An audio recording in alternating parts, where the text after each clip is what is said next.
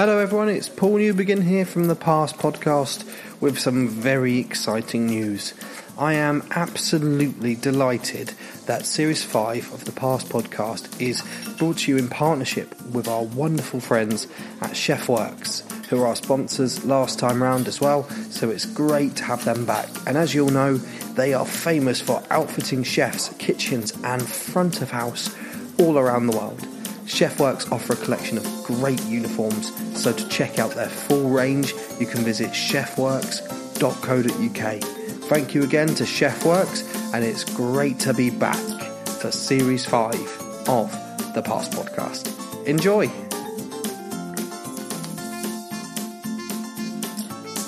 Ian Scarramuzza is today's chef. Uh, he's today's guest. I hope I'm pronouncing that right. Scarramuzza. It's a great surname. I probably should have checked with him. Uh, Scarramuzza. Sounds great to say. Ian Scarramuzza. He is a Roux Scholar, and he is also the head chef at In Situ, or In Situ at in um, San Francisco. So we we met down the phone, um, and he he is a, a blimmin' talented guy. Uh, his C V is very impressive and very friendly guy. I really enjoyed this chat. Uh, natural talker, and it was great to kind of e-meet over the phone. Um, and he is someone whose career I think we should all be following with extreme interest, because he is he is a really, really top guy. So enjoy the show.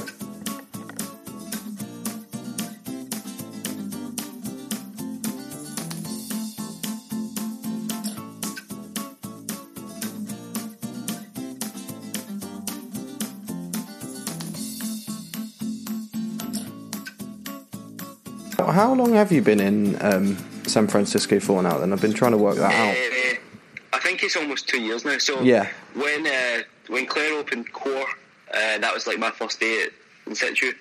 And before that, I was the I was doing all the R and D for Core with Claire. Yeah, yeah, yeah, because they've been open two, yeah, two years, haven't they? So that would yeah, make... The exact, exact same day they opened that I started at In Situ. Wow. So that's like... That's quite a, quite a kind of like change of everything, really, was it then, for you? Yeah, I mean, it was a, a year in the waiting, so it was, uh, I was kind of ready for it, but the year that I had, it was almost almost like a gap year, but the year I had in between uh, leaving my stage at Benu to starting at In Situ was, I did like Head and A, Clove Club, Core, Wasted. I did so much stuff in that one year, so I learned so much, and I got to work with a lot of people. When I was at Hibiscus, I didn't get to do that, because I was, I was stuck in the kitchen. Yeah, yeah. So it was, uh, it was good. It was, a, it was a, a bit of a weird year for me, but I actually did a lot of things, a lot more things than I, I knew we could actually do in a year. What? So it was, uh, it was pretty good. What kind of drove the, the change to, to go out to America? You know, seeing as you'd been doing so well in London, obviously, you know, you'd been involved in Core, which has become, you know, such a success.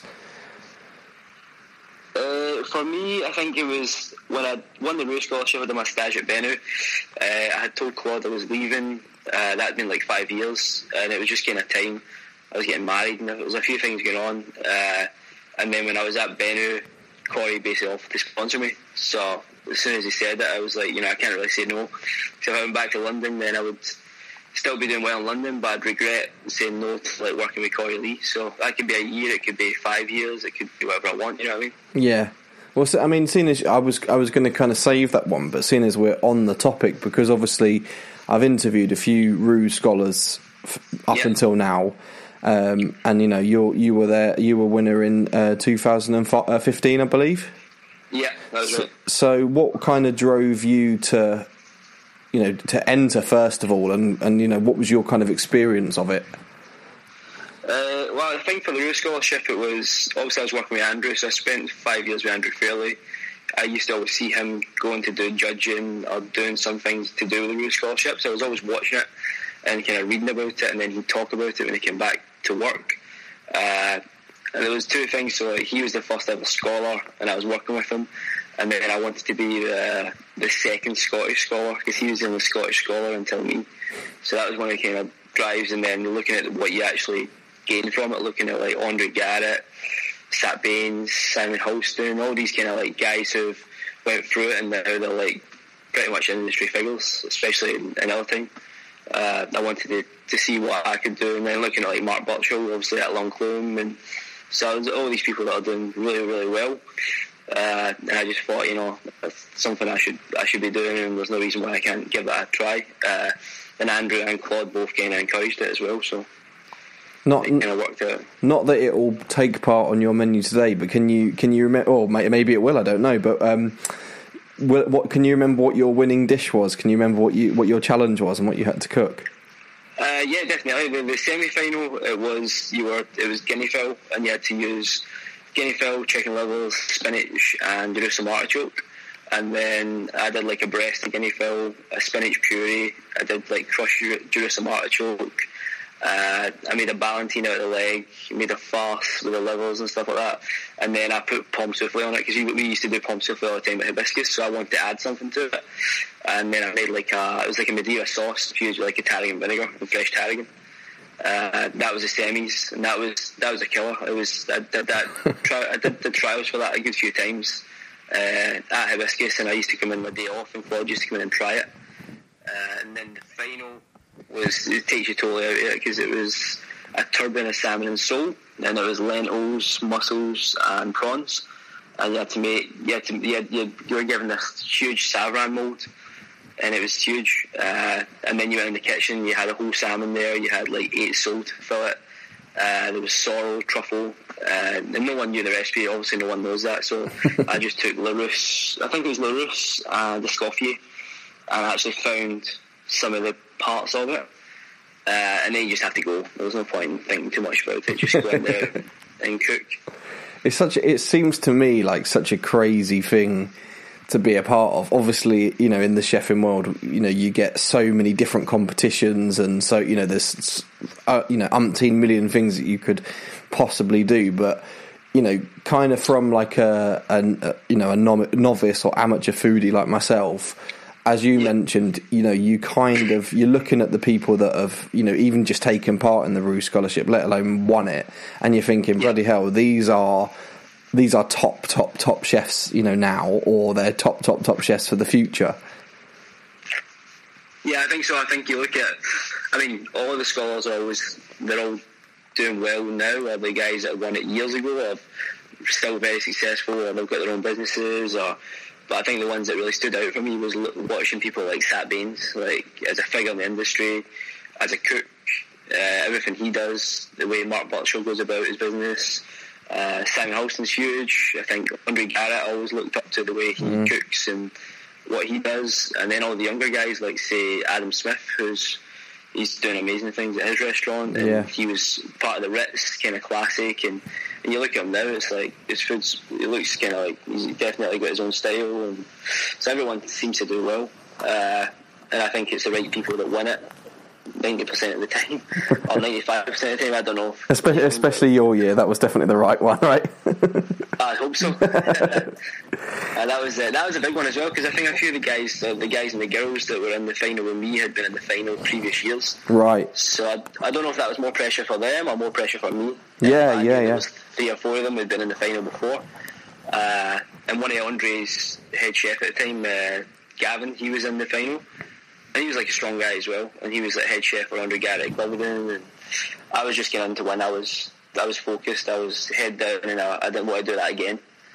Yeah. Through that whole process again. So yeah, do, that was that was my kind of mentality about it. Do it once and, and win it, and then and then it's and you don't have to do it again. Yeah, I mean when I spoke to Andrew about it, like when I've got in the semis, he was like, "That's great," and I was like, "Okay." I mean, at least I've got in the semis if I don't win this year. And he was like, Uh, that's not the way you should be thinking about it. He's like, you don't want to be doing that again. He's like, you want to go in there and get it done. And he's like, that's not the way you be thinking about it. Uh, so that kind of switched me on. I was like, okay. Uh, and I kind of had other advice from all the other scholars and stuff. And the one thing that stuck with me was Andrew just said to me, like, treat it like a service. Just go in there and treat it like a service. Like, you go through all these different things in a service, you make mistakes, you have problems, you have issues, and he's like, just go in and treat it like a service, and that's kind of the way I, I looked at it. And obviously, you know, like I say, we have had we've had Luke Selby on, we've had Mark on, and as they said, you know, your pro- one of the bits of the prize is that you can basically choose anywhere in the world to go and work, and as you kind of alluded to, you chose to go over to San Francisco, right? Yeah, yeah, so I mean, I think the, there was two main reasons for me to enter the scholarship. It was obviously one, to get the stage, because I think when you're at where I was in my career, where I was head chef in a two-star restaurant, uh, working with probably one of the best chefs in London, if not Europe, uh, it's hard for me to get time off to do that. It's hard for me to ask for time off to do that, and it's hard for anybody to commit to give me that time. So I think doing something like the scholarship, it guarantees you that, because it's part of your prize and it's part of the reason you do it. And then the other reason was obviously to be the second Scottish scholar, which was more a personal reason, to be honest. Yeah. So what what kind of made you choose where you did? Was it just some, like you said, you know, you'd you Corey was somebody that you kind of respected and you'd been following, or was it, you know, were there more kind of reasons around that? No, definitely. I mean, I'd, I'd been following Corey Lee from his later days at French Laundry. uh, I used to always look at what was going on and people that were like different in the industry, or and everyone used to speak about Corey Lee, and then it was he was leaving the laundry to do his own restaurant, and it was not wasn't going to be like a classic French restaurant. It was going to be his Chinese, Korean kind of background, uh, and it was just kind of fascinating what he was doing. I was watching Benu as it opened. I was watching what the food he was doing. Most of the stuff I had no idea what it was, so it was more like curiosity. Uh, and then, like, I got like really interested in Asian foods, even like Japanese, Chinese, Korean, because uh, it's not something like, I think it's more common now in, in the U K. But when I was kind of coming up, it, I, I didn't see it as much. And then I worked with Claude, and he had some Japanese influences, because him and Sat did a trip in I think they did a trip in Japan a few years previous, so like him and Sat had a few they were using a few different techniques. We were playing about with some dashes and stuff when I was working with Andrew, and then when I was working with Claude, we actually went to Hong Kong. We did a pop-up at the Langham, and it was like I just started with Claude and they'd been with him a few months, and we did this pop-up at the Langham, and one day we went for lunch in uh, Din Tai Fung, where it's now opened in London. Yeah. And that was the Sha- the Xiaolongbao's. Uh, and from there, like, I was fascinated, because I spent one of the days in the in the hotel watching the dim-sum chefs work, and I was yes. fascinated on the, the, the technique and oh, the skills of. I'm obsessed that with thing. that right now. Honestly, I can't stop thinking about like just steamed dumplings at the minute. It's like so it's on my mind all the time. No, I think when you're working in a like French style restaurant, you do a lot of pasta. And uh, Andrew had like some signature dishes, which was pasta. We did some pasta with Claude, and I think he focused so much on that. You're like you're never really, you're never exposed to doing dumplings and, and different skins and stuff like that. And when you actually see the technique in it, it was, for me it was fascinating. And I, I kind of I was really interested in it, so I started like reading up on it, like studying on it. And then Corey was actually doing Xiaolongbao at Benu, uh, and I was fascinated how like. This guy who'd been the chef at the French Laundry was making Xiaolongbao at this three-star restaurant. I think yeah. it was two-star at the time, and then eventually it was three stars. Yeah. And it was how he was doing something like a, a humble dumpling and a three-star Michelin, and it looked it looked amazing. So I was kind of fascinated by his kind of technique and his different different kind of just all the different kind of aspects on his menu. What he was what he was cooking. You could see some French techniques, you could see some Chinese, well, a lot of Chinese influence, and then obviously Korean as well. So it was something that was out of my comfort zone. So obviously, you know, I feel like we've done quite a good job already, actually, of covering a lot of your career, but I want to cover a lot more of it over over the next sort of thirty minutes. But it, yeah. I do want to talk about In Situ, because it really it's just the whole idea of it has been fascinating me, and obviously as I've been kind of doing more and more research on it, It's it's just kind of, yeah, it's really intriguing me. So I kind of wanted to give you a bit of an opportunity to kind of basically explain it to me as as well as the listeners. Yeah. I mean, well, In Situ, uh, it was obviously Corey's idea. So we were revamping the MoMA. Uh, they were doing a massive refurb. They were looking at a few big chefs in the Bay Area to take over that space.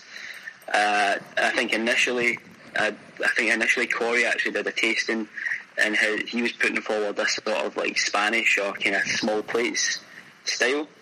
They he cooked for the they must have been the board. They said yes, and as soon as he got it, he turned around and said, "No, nah, I've got a different idea."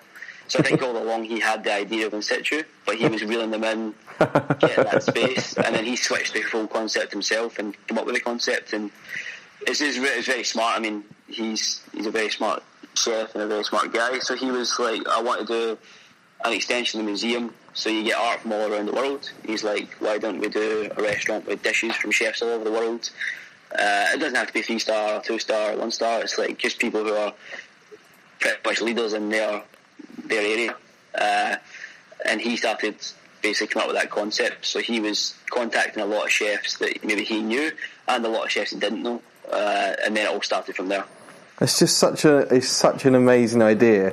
Should should mention uh, well, I should clarify it's the Museum of Modern Art, because obviously that. Yes, it's, it's, it's at MoMA. Yeah, MoMA. So um, I just love it. I love that idea, and obviously I love because obviously a lot of people talk about food as art, and you know certainly I've eaten in restaurants around the world where they kind of treat it like that, but to actually be inside an art gallery, it, it's it must be so different. It might, you know, from everything you've experienced and the restaurants you've worked at, is it completely different, or is it still, you know, it's ultimately it's still a restaurant?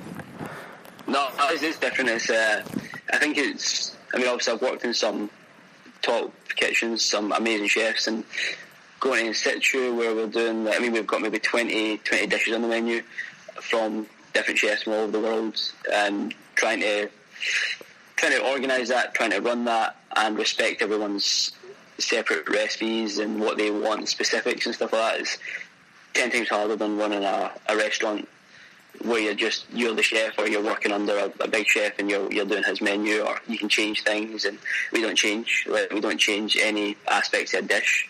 Whether you think you can do something different or better, we have to like respect that. So trying to work that. And it's all different preparations and techniques, and and doing that for a, a big restaurant is uh, it's much harder than anything I've done before. Sure, and obviously, like I guess the thing you know thing which which kind of struck me is, especially in in now you know now where people travel all over the world to eat food.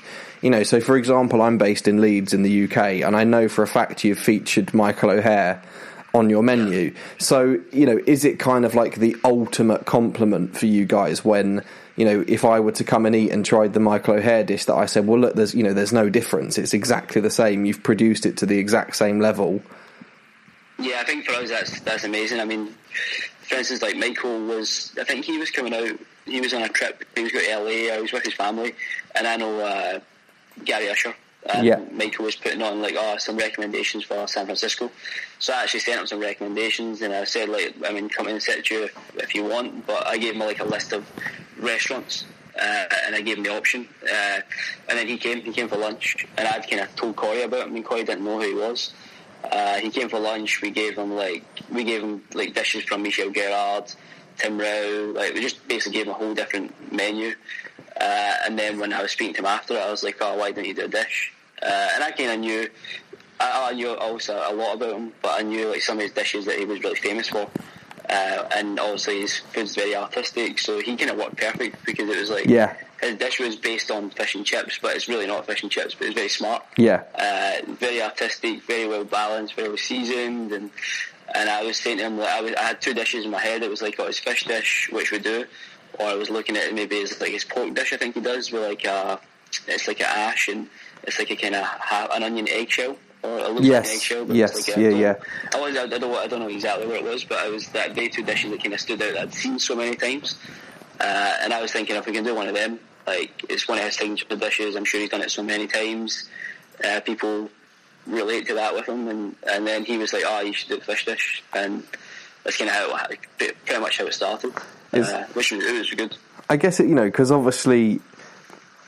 Every single one of my guests that I've been, you know, blessed to talk to, you know, thinks about food probably every single minute of every single day, and really thinks about dishes. But why I was interested in having you, and we'll move on to, you know, you're talking about your five dishes now, is for exactly that, because I guess, you know, you guys over there, you have to take inspiration from all over the world. You have to look at these upcoming chefs, then work out what dish you know you're going to cook, and then probably have to you know back and forward consult with them about how exactly to make it.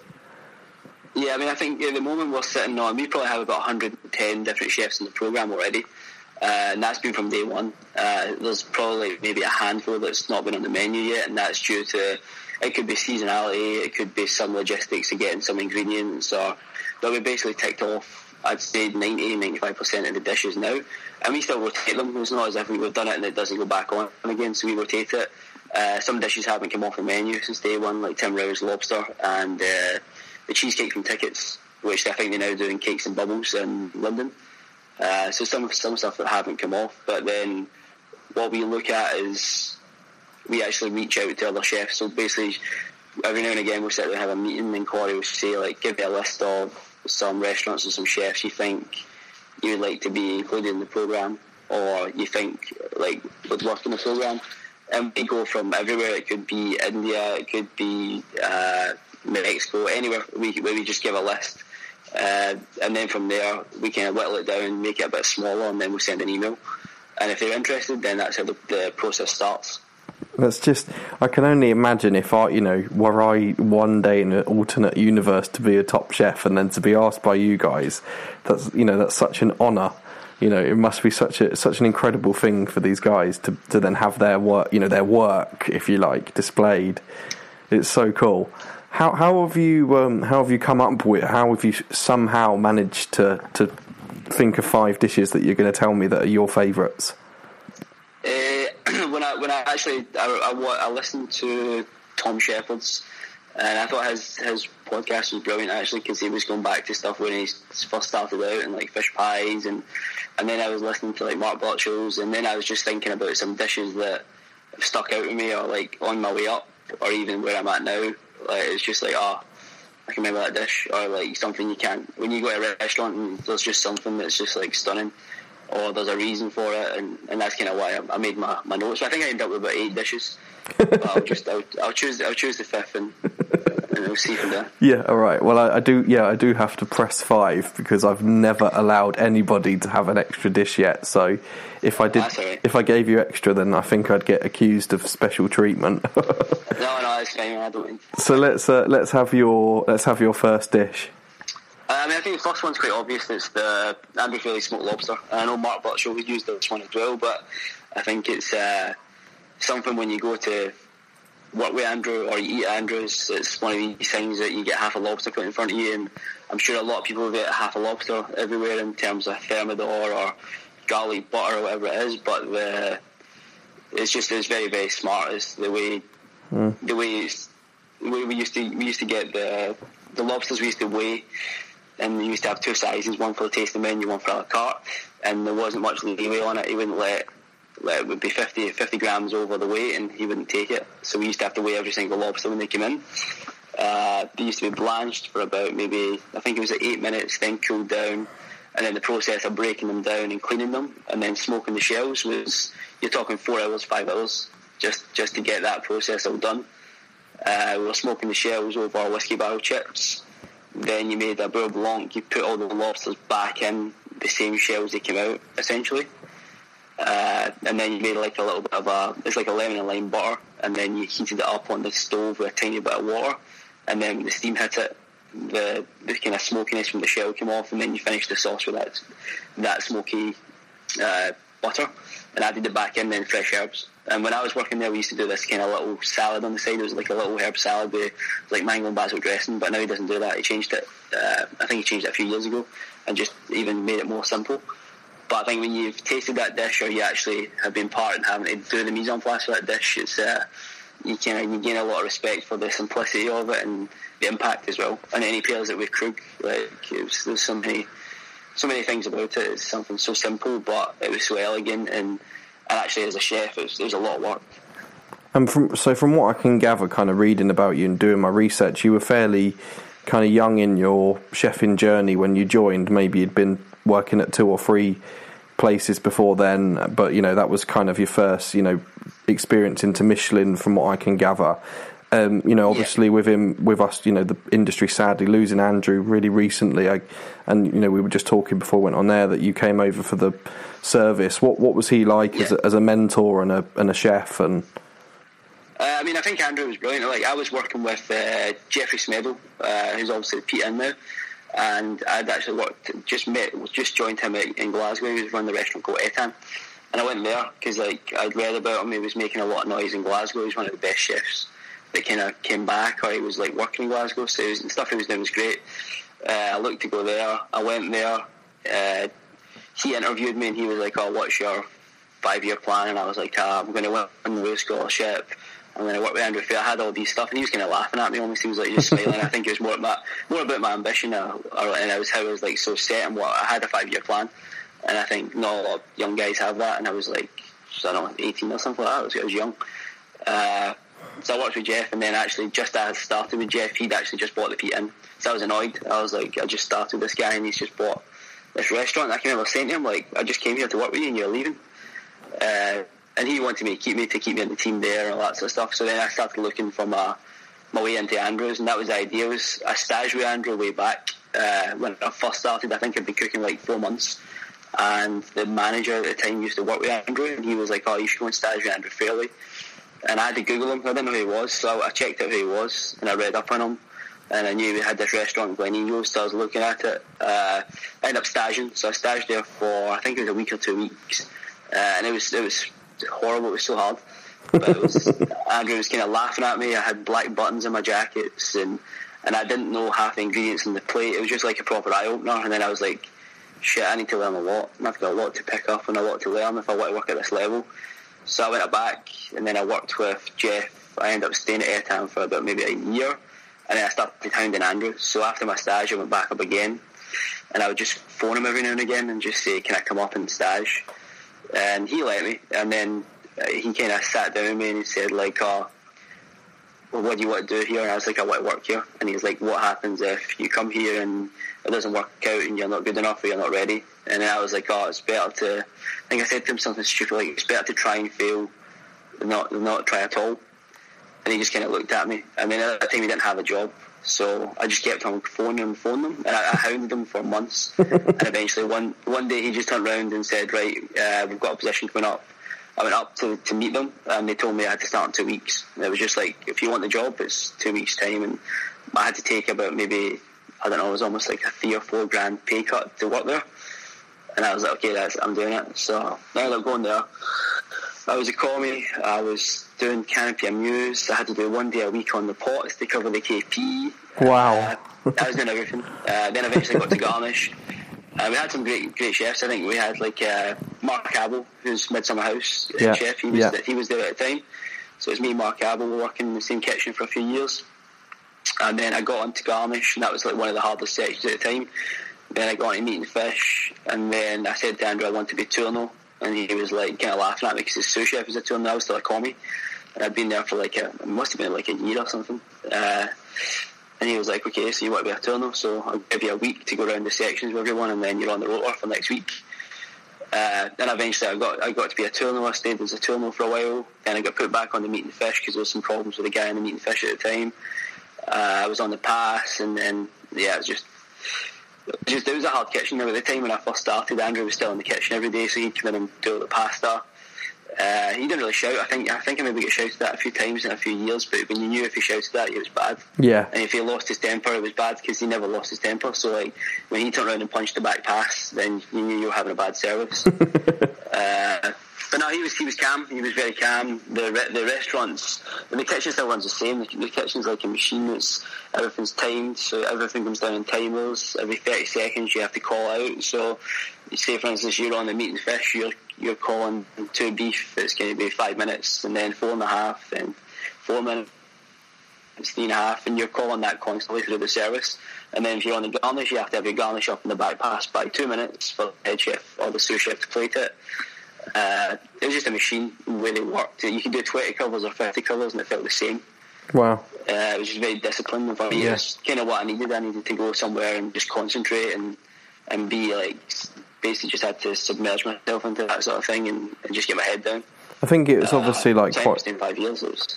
It's obviously quite like an eye-opening experience, I guess, isn't it? And it's like it's that thing of working at that different level, but did you you know did you kind of know did you know then that like this this is for me, this chefing world is for me, you know, cooking at this level is this is where I want to be?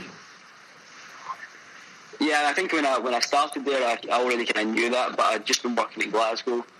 Uh, I wasn't concentrating as much, and I knew that when I got there I was a little bit cocky. I was like, I thought, you know, I thought I was like, oh, I can do this, but I got it knocked out of me straight away. It was like, it just, like, they kind of just they reset me within within a month. Uh, but I knew that's what I wanted to do. And then I was I was like focused. I was looking at what he was doing. I was looking at where the restaurant was, like the accolades we had and, and what he was always doing, like if he was travelling to London for like award ceremonies, or he was going over to France to eat, or you know, all this sort of stuff he was doing. I was like, okay, that's kind of what I need to get to.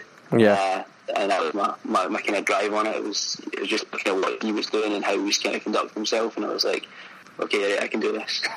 So let's uh, let's have your second dish on your menu. Yeah, wait there. So my notes. So I took I took notes on my phone here. Well, I'm gl- I'm glad that you've come prepared. Uh, I think I think I'll say second dish, uh, probably in the right time as well, was I ate the Fat Duck when I worked for Andrew, uh, and I had the oat moss truffle toast, and it was basically it's a quail cool jelly, langstine cream, and foie roll parfait. Uh, and I can always just remember, like, everything, in, every flavour was so intense. And it was a tiny little dish. It was almost like maybe three, four spoonfuls, like really small. And it came out in a kind of gel coquette, kind of eggshell kind of dish. Uh, and on the side was this little truffle toast that came out like perfect truffle toast. And there was like moss, and they poured like water over dry ice. And it, was, it wasn't even the experience. It was just like tasting the, the intensity of the flavours. And it had this like...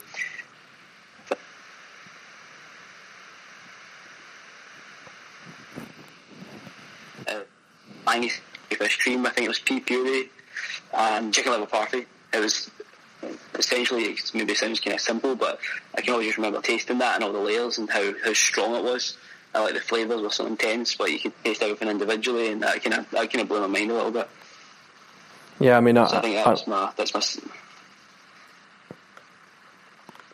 I've eaten at the Fat Duck, and I know. Uh... how special it is and how much it can uh, it can leave an impression, especially on I was quite young when I when I went there, and it's it still kind of lives with me since. So I'm glad that you I'm glad that you chose somewhere from there for for your menu. No, I think uh, I think a lot of people, I mean obviously a lot of people just eating the Fat Duck, but I think when you research what they do and like see how much work goes into their experience. Experience and like I know there's like forty or fifty chefs that there used to be, and they're only doing forty, fifty covers, but the actual work and the layers of the, the prep and the effort that goes into that, I think you, you, have, you definitely have to respect that. Uh, I think they were way way ahead of their time. Uh, so no, you know, it, it was mind blowing. It was I, I think I, I ended up eating there. I think I ate there three times. Uh, wow. Before it changed over, I know they changed the concept a little bit. Yeah, yeah. I, two of the same two of the same times was the exact same menu, and it was still just as good.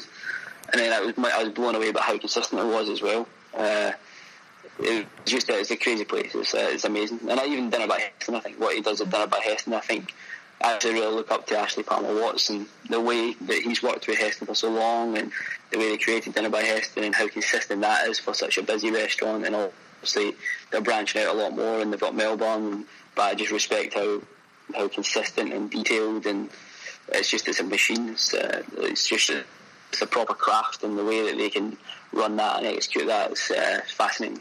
Oh, well, you'll be pleased to know that Ashley Palmer Watts is actually on this series as well.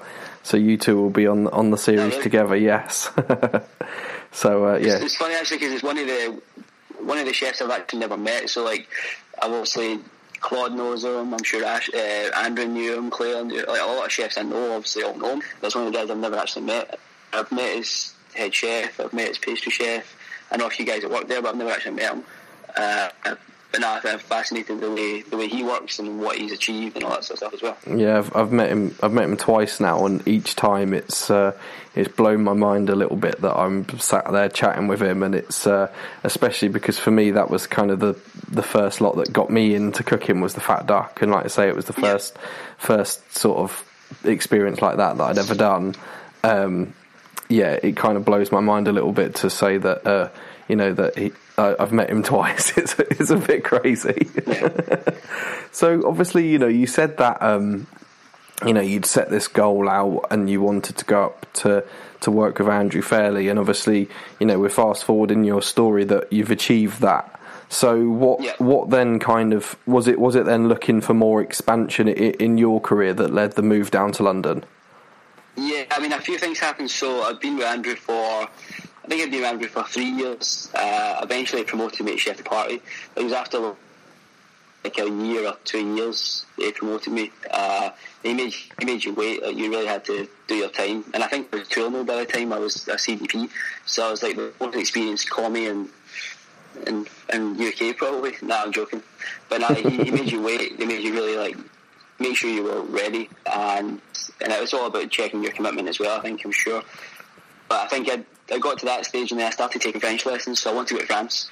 And my idea was to go and work for Pierre Gagnaire, because uh, he was doing some some crazy stuff, and it was like really out of something I've never really seen before. And the way he had these like five part dishes, and it was it was really fascinating. So I was looking at going to Pierre Gagnaire. So I spoke to Andrew, told him I wanted to go to France. I took French lessons on my days off for a year, uh, and then from there I got offered a job at Guy Savoy. So the idea was going to go to Guy Savoy, learn the language, get into a classic kitchen, which I knew kind of really what to do. And then once I got the, la- the language up and I was like competent in the language after six months or a year, I was going to try and work for Gagnaire, and that was my that was my, my plan. So I got the job offer at Gagnaire, and he said, well, through Andrew, he sent a letter for me. And then when I actually looked at all the logistics, because I wasn't fluent in French and I was coming from like Europe, I had to start as a commie. And I think at that time I was sous chef with Andrew. Uh, and I looked at logistics. I had I couldn't afford the rent and travel to get to work on my salary, and I was like, wait, what do I do here? Uh, so I spoke to Andrew, and he said, stay on for a stay here for a year as sous chef, or a year and a half as sous chef, or something like that. He gave me like a kind of timeline. He said, stay here for a bit, and then see what you want to do next. I told him I was going to go to London next. That was my next plan. Uh, he was like, cool. He's like, stay here, be a manager. Uh, run the kitchen, and, and then get out of London. And I was like, okay, uh, it was it, it was perfect for uh, to kind of learn everything else. And then I just basically sat down with him, spoke about restaurants I wanted to go to in London. I think on my list was Jason Afflin, because he was just opening Pollen Street. Yeah. Uh, Ledbury, obviously Brett's, what he does at Ledbury is amazing, still is. Uh, I was looking at the Greenhouse with Anthony and Bonnie mm. before... Uh, It was actually before uh, Arno, just, just before Arno took over. Uh, I wanted to go to Ducasse, to see Ducasse. Uh, so I started doing Andrew, gave him this list, and I was like, well, I started sending my C V, and he just kind of said, no, it's fine, I'll, I'll sort it out for you. So he either called people or sent an email or whatever he did, I don't know, but he set up all the stages. Wow. Uh, so so from then it was like, okay, this is where you, this is your stage set up, and it was almost, uh, I think I did everything in a week. I was exhausted, so I went down there. I did one day at Pollen Street, and that was crazy. They were busy. It was, they had just opened. They were doing some serious numbers. Uh, they were obviously really, really popular. I think Jason obviously still is, but I think that was his biggest one. He just started after Maze, and that was when he was just everyone wanted to see what he was going to do. Yeah, yeah, so yeah. Pollen Street was Pollen Street was amazing. Uh, I wanted to go, basically what I wanted to do was go somewhere that was doing lunch and dinner, because we were only doing dinner at Andrews, and it was it was good. And I think it was, I wouldn't say it was never easy, but I wanted to be in that environment where you're doing lunch and dinner, because I was worried that I wasn't working hard enough. And I, it's, it's stupid when I think about it now, because most restaurants nowadays are doing just dinner or taste menu restaurants or whatever. But I was worried that people in London or the guys in London were working harder. So I was like, oh, I need to get down there and see what that's about, because everyone spoke about London. It was like, you know, London this, London that. And I used to eat in London on my, on my time off uh, with Andrew. And I did like a stage down at the Vineyards with John Campbell, and I actually staged with Sat. Uh, and Sat wasn't doing lunch, he was doing dinner only, but his kitchen was tiny and there was like three or four in the kitchen. Uh, so I was just curious, I wanted to see it, and I wanted to go and see, you know, everyone talks about working in London, it's the hardest thing, and I was like, okay, that's that's my next my next move. Yeah, that's so, that's such a that's such a you know good you know shows your work ethic, and I think as well it shows it shows that ambition that I think is, is just ringing from everything that you say. You know, you you obviously have such high ambitions of what you wanted to achieve, and you know you've uh, of what you said earlier, you know, saying about you know working for working for Andrew, winning the Roux Scholarship. You know, you've done those things, and I think that's only come from from your incredible ambition. Yeah, and I think even at that, I, I, I wouldn't see even where I'm at now. I'm I'm nowhere near where I want to be or where I see myself being. It's, it's still as much as yeah, well, many you... things or whatever. I'm I'm nowhere near where I want to be, and I'm still I'm still in that. I'm still working. I'm still getting my head down and still looking around and, and learning and, and looking at other people, and, and I'm still I'm still fully committed in London. You'll have, you'll have an opportunity to tease me with your, your future plans. Don't you worry. Um, let's have your let's have your next dish for now. Uh, so next dish was uh, how I, one of the reasons I ended up actually working with Claude. So it was his uh, he does a potato, egg yolk and truffle ravioli. I don't know if he does it at Bibendum, but it was kind of like a signature dish at Hibiscus. Uh, I ate at Hibiscus with some of my friends from Fairlie's. I think it was when January we used to close. So every January we'd always go down to London and eat at like the biggest restaurants or the newest restaurants. So I went to Hibiscus and had tasting menu. And he basically does this ravioli, and it's all it's four ingredients. It's so simple. It's uh, his pasta recipe has some whole wheat flour in it, so the texture's a little bit different. It's smoked potato mash. Inside there's an egg yolk, just a, a soft, soft egg yolk. It's pretty much raw, and then it's getting cooked, so it's still warm. Uh, truffle puree and fresh truffle, and it, it was it was so like elegant for something that had potatoes and pasta. Uh, it was just they were very very smart. Like he smokes his smokes his potatoes, milk for his mash, and smokes his butter for his mash. Makes the mash every day. Makes the raviolis every service. Makes the pasta every service. Uh, the truffle puree was like three ingredients. I think it was fresh truffle, truffle juice, and butter. Uh, and then so it was an expensive puree, and then fresh truffle. Yeah, just a little bit. But no, that, no, that was uh, that was. I actually had had dinner at Hibiscus, and I was blown away because I, I knew. I knew of Claude. Uh, he had a, he had obviously a reputation from Ludlow, and he, he'd been open in London for maybe a year or two. I'm not sure exactly how long he'd been open, but he had a reputation for being this kind of. He was doing some different flavours and different combinations, and uh, and I ate there, and some stuff was some flavours I'd never heard of and never seen, but then some things were super classic and super simple, and, and it kind of it was it was kind of mind blowing that. Simplicity of that dish. It's like, it was kind of elegant, it was rich, it was creamy, but it wasn't too big. It was just like very smart, very well balanced, and that one there was like it almost like sold me to say like, alright, I, I need to see what this guy's doing. Uh, so yeah, that was it. The potato and truffle ravioli, or potato and egg yolk ravioli at Hibiscus. Uh, I don't think he's done it at Bibendum. I'm not sure, but I'm not sure if he's done it at Bibendum yet. But it's one of his kind of almost like a signature dish. It has to be one of his signature dishes. Well, I guess what interested me as well, and I'm sure you've been asked the question before about, you know, the differences in in sort of those kitchens and the differences between two top chefs like that. But what interested me is, I guess, you know, Glen Eagles is is so remote, and it's a destination venue, and then all of a sudden you find yourself in London where you can, you know, starge in three or four different places in a week, and, and it's, you know, I imagine a much more... Um, hustling and bustling and crazy lifestyle, like, you know, is that kind of what drew you to then carry on in that, you know, the cityscape, if you like, to now be in San Francisco? No, I think I think for me, I was I'm from Glasgow, so I'm definitely a city boy, uh, and then going to Andrews was more about, obviously it was the best restaurant in Scotland, there was two Michelin stars, it was out the way, so basically what I was going there was to go there and focus. I had to focus, I had to get my head down, and I stayed away from the city. I didn't go back to Glasgow too much. Uh, so I stayed there, and I just got my head down when I was there.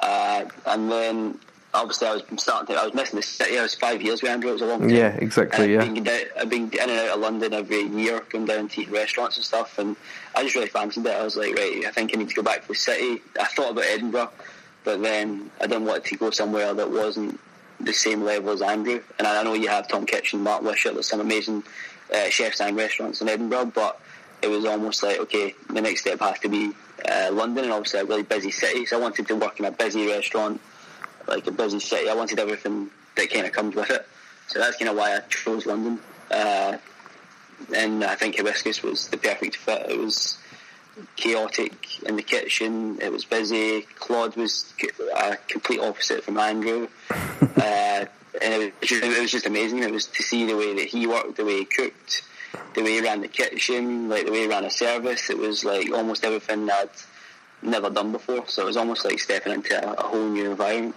And I suppose as well, you know, because I can, I can remember it, you know, in those days, and I suppose at the time it, it was that, you know, it was that time where, you know, you had you had Claude, you had Phil Howard at the Square, and it, it was just like that. He was put, he was pushing, and obviously now he's, you know, he's gone to, to push even harder, isn't he? Really? Yeah, I, mean, I think uh, I think at Hibiscus it was obviously Claude's first first time in London, obviously, because he went from Ludlow. Uh, and Hibiscus was obviously very popular. Uh, so no, it was it was brilliant. I mean, Claude never never didn't push you. You you never had, even if you were quiet, we were we were there was no messing around there. It was always very serious, very focused on the food. Everything was super fresh. Like, there was no messing about. We'd done a lot of stuff Alan Minute that you could have probably not have to done or not have to do Alan Minute, but there was so many kind of sort of standards that he set, uh, and it was just the way it was, uh, and you just you just did it. And you could have ten booked on a quiet lunch and you still be doing certain things Alan Minute, and you could have sixty booked for that night and you still be doing the same things Alan Minute. And it was the standard. He kind of there was no he he never let anything slip. It was just like that. That was the way it was, uh, and I loved it. I, I thought it was brilliant. So you've just, you've also, another trip that you made over to the U K relatively recently was your night at Obsession. Yeah. Um, and obviously I was over there last year and covered it, um, and covered a couple of days of Obsession. So I was obviously a little bit gutted to, to miss it this year and obviously miss your night, but I heard exclusively incredible things. Did you enjoy it? Uh, yeah, it was good. I mean, I think uh, I'd thought about it a lot because Nigel, I think, was over in San Francisco. Uh, and I'd met Nigel a few times because I did Obsession two thousand ten with Andrew, so I was I went down with Andrew when they did the ten year anniversary, so that was the first time I'd ever seen it. uh, I ended up staging with Jakob Jan Borma after that because he was the, the night before us, the guy from Deleuze, a three star. So I went there, me and Andrew cooked one of Andrew's signature menus, and I think we did one hundred twenty or one hundred thirty or something. It was huge. Yeah, so many covers uh, they do there. It was a big numbers, and then as I started with Claude, he was actually doing Obsession, but I didn't go because I was just starting, so he actually did Obsession as well. And then when I was at Clove Club in between my visa, Nigel came back in and actually spoke to Isaac, and then Isaac ended up doing it uh, after I had gone. uh, so I think I think Nigel was over in San Francisco or he was in America, and somehow we got in contact and he was like, why don't you do it? And I was just I was like uh, he's like, yeah, like, look at your your your C V, like, look at what you've done. He's like, uh, he wanted to kind of promote, I think it's more like up and coming or younger guys as well, rather mm. than like the, the staple two and three star chefs and stuff like that. Uh, and I was just like, straight up, I was just like, yep, okay, like, let's do it. Uh, so that was brilliant. I mean, I did the whole menu with dishes that I'd never actually cooked. It was just dishes I'd been thinking about. I did a few trials up and run, on the run up to it, but nothing too much. Uh, and on the day, I was I kind of flew over myself, uh, all my mise en place. I did I, I did about say seventy percent of mise en place and sauces and all that sort of stuff. Uh, I made a lot of my, I made my own like charcuterie, I made my own saucisson and all that sort of stuff. I brought all that with me, and then I got Ollie Williamson, who was the head chef at Clove Club. So he worked at Benu, he worked for me at Wasted. So I got him to come and spend his weekend to prep with me. And then I had Mark Abel. Uh, he brought his sous chef on his day off Uh, from Midsummer to come and do the service with me. And I had Sean uh, Sean Williamson, who he he was uh, he Sean Williams was sous chef or junior sous chef or something at Ramsay's, or he'd done a few years with Claire and with Matt, uh, and now he's kind of started to do his own thing, so he came and worked with me as well. So I was quite lucky, so I kind of had really experienced guys and great chefs to come and help me. And yeah, that's, I was just that thinking that that's some that's quite a good lineup you had there for, of a brigade. Yeah, no, and I had I had I had prep lists, I had lists of what we were doing, I knew what was what I wanted to do on the plate, but it was all in my head. So like on the actual day, doing the tasting and stuff like that, like these guys were just like, okay, right, what do you want to do? And I'm like, okay, this is the idea, this is the plan. I had everything, all the mise en place ready, and then it was pretty much putting it together, and then before you knew it, we were in service. So was that so, was that a chance, because obviously, like I said, I didn't make it, was that a chance for you to kind of showcase your food then? Uh, yeah, I mean, it was good because obviously when you're, if you work for any big chefs or you work for a, a chef for a certain amount of time, I think if you leave, your style instantly would be starting off as their style, and then eventually the other chefs, they find their feet. So anyone that leaves a restaurant and does their own thing, you see the style from the last chefs or the chefs I've worked with, uh, and I'd kind of been away from that for like a year or two years. I'd been in situ as well, so it was just more like food I wanted to cook and and like the flavours I wanted to match, and, and still try to keep it really simple but make it elegant. And so it was, it was quite good because it was a challenge for me because I'm cooking other people's food, so that can be tiring as well because you're cooking other people's food day in, day out, and you're respecting other people's recipes, and, and then actually try to do your own food is it's like it's quite a good it's a challenge for me, because it's like, what is my food? Yeah. Um, well, that's that's, that's kind of what interested me, especially when I saw you. Um, you know, we're going to be booked there. It, it, you know, you kind of already posed the question. Oh well, so you know, is he just going to? Yeah, is he going to be cooking? Um, you know, stuff that they're cooking from in situ, and it's other people's dishes, or is it actually? Is it you know? Is it Ian's food? Yeah, that was one of the things I'd said to Nigel straight away. I was like, you know, like you're taking me on, and and I'm in situ. I was like, I'm doing other people's food, so I have to be kind of clear that I'm not coming to do any of the other chefs' food. I'm, I'm sure if I could have asked them and did that, but that'd been easy. Uh, And it, was, it wasn't. A, well, that wasn't the plan. Oh, so well. It was a case. It was like basically just a chance for me to do what I would see as my foods. Well, I'm, I'm even more gutted that I missed it now. Let's uh, let's have your onto your fourth dish. Yep. So where are we? I know you've got to, soon. You're going to have to make a decision between your eight. Yeah. And I think definitely number four would be the Xiaolongbao. So Corey Lee's Xiaolongbao.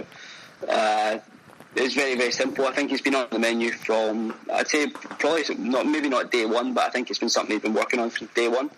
Uh, but now it's like one of his signature dishes. Uh, and I think the story behind it is pretty pretty fascinating as well, because he, I don't think he wanted to do a pasta. I'm sure he wanted to work on a dumpling, but Xiaolongbao is something like, it's not the easiest dumpling to prepare. I'm sure any chef can tell you that. But uh, I think he originally started watching the watching that Din Tai Fung. So he basically watched them, watched them making them all the time, and then almost figured it out himself and worked on his own dough. Obviously, worked on his own farce. Uh, and if anyone eats at Benu or you ask them, like it's one of the, the ones that stick out. You get two dumplings. Uh, he, he changes it most of the time. It's uh, lobster coral, uh, and sometimes he does pork and flogger. Uh, but I've never had the pork and flogger one actually. But when I was there, it was a lobster coral one, uh, and it was just it was just amazing. The work that went into the skin, so the, the actual dumpling skin, the actual work that went into that every day was crazy. Like, there was a weight on it for every disc.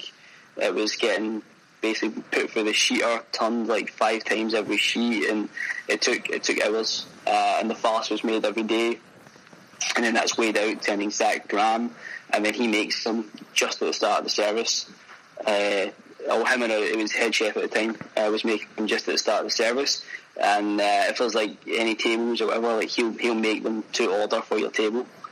Wow! Uh, and it was just it was fascinating. Uh, one of the best things I've ever made, and actually seen it in production and seeing what it goes through every single day to, to make it, and the service was was was uh, mind blowing. Well, obviously, you know, I don't know how. Um what it's like over there, but over here in the U K that's beca- it's becoming very very trendy now, all these you know bao and dumplings and dim sum, and they're kind of pop- yeah. they're popping up in every single city. And I was talking to um, a fellow Scot chef, um, my good friend Stuart Ralston uh, from Azel in Edinburgh, about that, because he's obviously very influenced with Asian cooking and stuff. And I just said, you know, it's it's crazy when you speak to people like you and him and stuff that are that were there way before all these trendy people jumped on, the amount of knowledge and skill difference it takes to do it properly, as opposed yeah. to kind of following the bandwagon in some cases. No, I think uh, not. I don't think a lot of people are doing that very good. I think, I mean, the top of my head would be one of the kind of smartest guys in London uh, that I know is Andrew Wong, I think. Yeah. He makes his own Xiaolongbao. He's... Yeah. Very smart. Obviously, he's, he's huge now. He's doing, he's really successful. But I ate at A Wong before I even knew who he was, and yeah. I can remember going there. And then I think I had dim sum with Claire one day. We went for lunch. Me, Claire, and Johnny, our head chef at Core, and yeah. it was brilliant, man. And his technique and his skill, and even him, like he he would send me like random recipes and say, "Oh, try this," and I would like try them. I'd try like some, making some of his like dim sum, or making some of his like farces, or.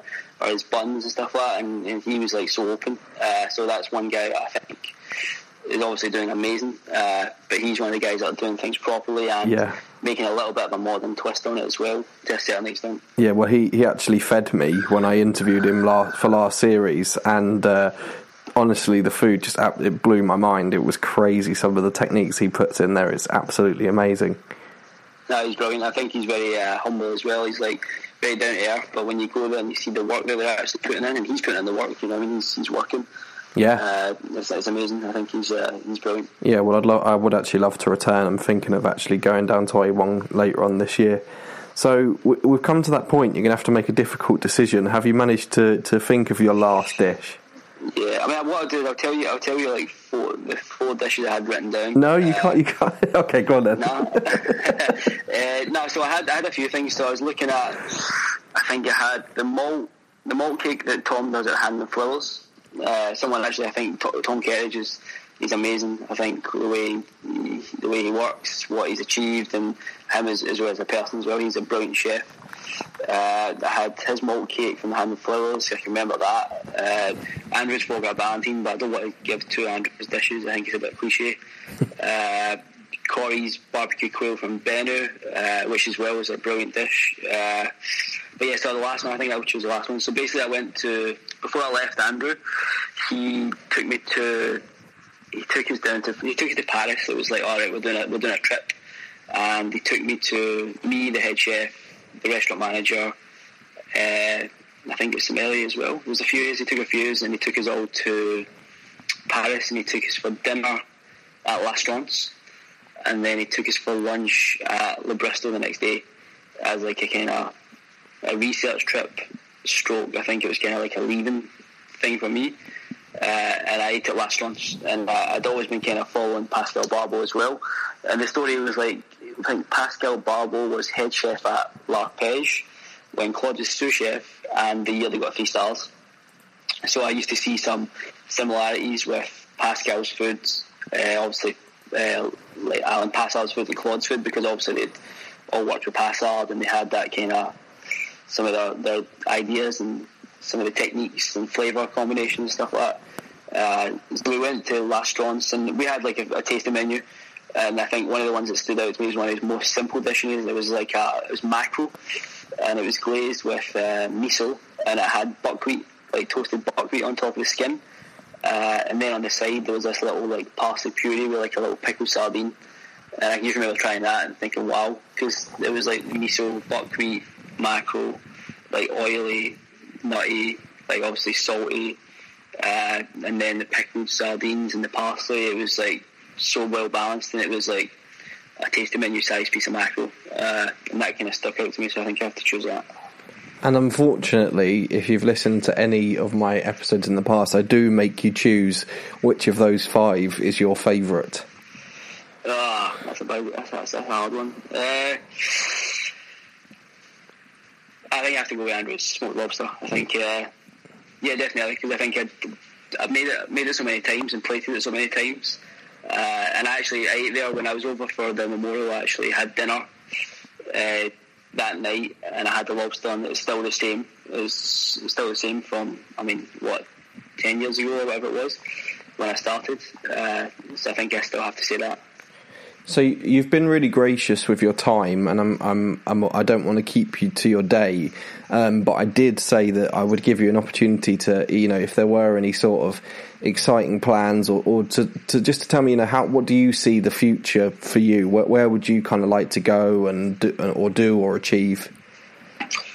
Uh, I mean, I think everyone obviously says everyone wants their own restaurant or whatever. Uh, I mean, I think you always hear that, but I don't know if the, the reality of that is that easy. Uh, I mean, I've got a green card from America, so I mean, I'm working with one of the best chefs.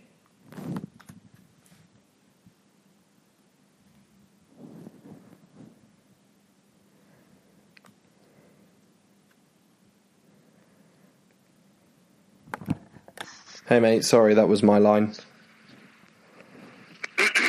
Hello? Yeah, I mean, I think, uh, hello? Yeah, sorry, that was my line, sorry mate. I know it is.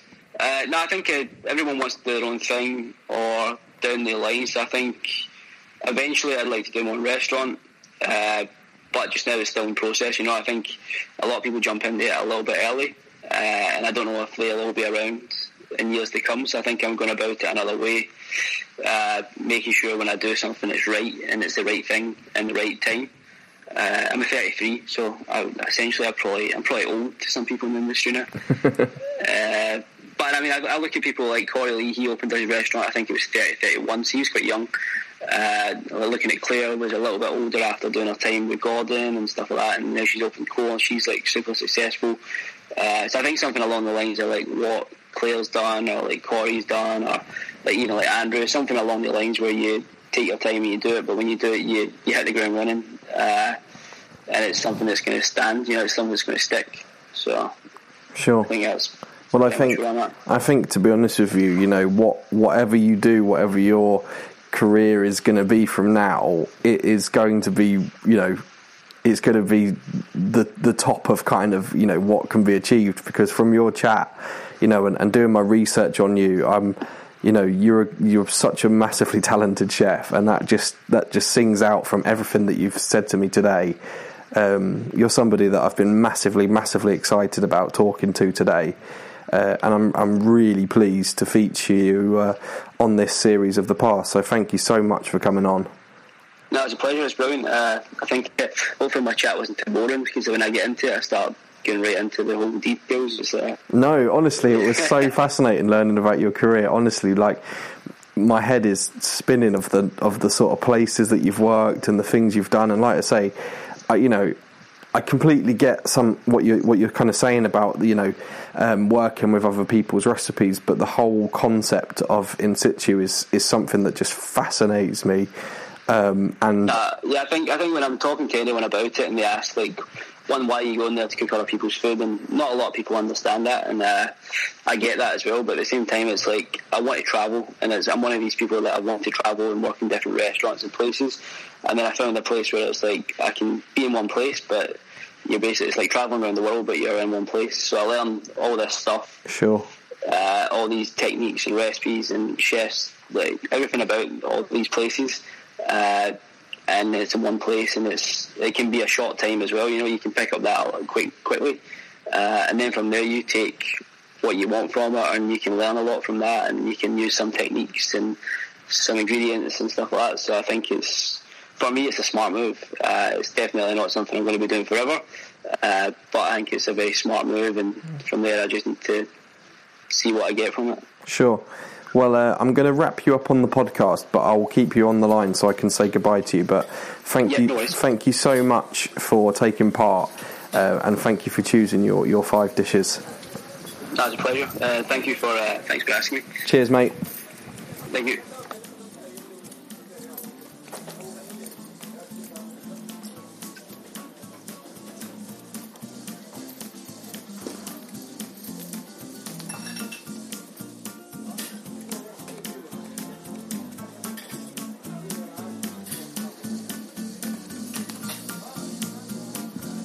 Thanks again to our fantastic series partners, Chef Works. Check them out on social media. Just search at Chef Works U K and Ireland on Facebook, Twitter, LinkedIn and Instagram. Hashtag ChefWorksWearer if you wear Chef Works and you want to feature, or get in touch with us and maybe you can appear as a Chef of the Month. Now that would be really cool to see a chefy listener of the past feature as a Chef Works Wearer of the Month. That would be really cool. You can get in touch with me on Twitter as well, at The Past Pod. Uh, I am also the underscore past underscore podcast on Instagram. Or you can email me with stories of best dining experiences, perhaps celebrities in restaurants is always fun. Uh, I'm at Paul at the past podcast dot co dot U K, and perhaps I will grovel with Chef Works for an apron for our best email that gets read out on the show. That would be cool. You can have your own apron, Chef Works apron. That would be really lovely to see somebody in that. Uh, you can take a nice picture for us. Cheers, guys, and uh, we will see you next time around on The Past Podcast. Cheers.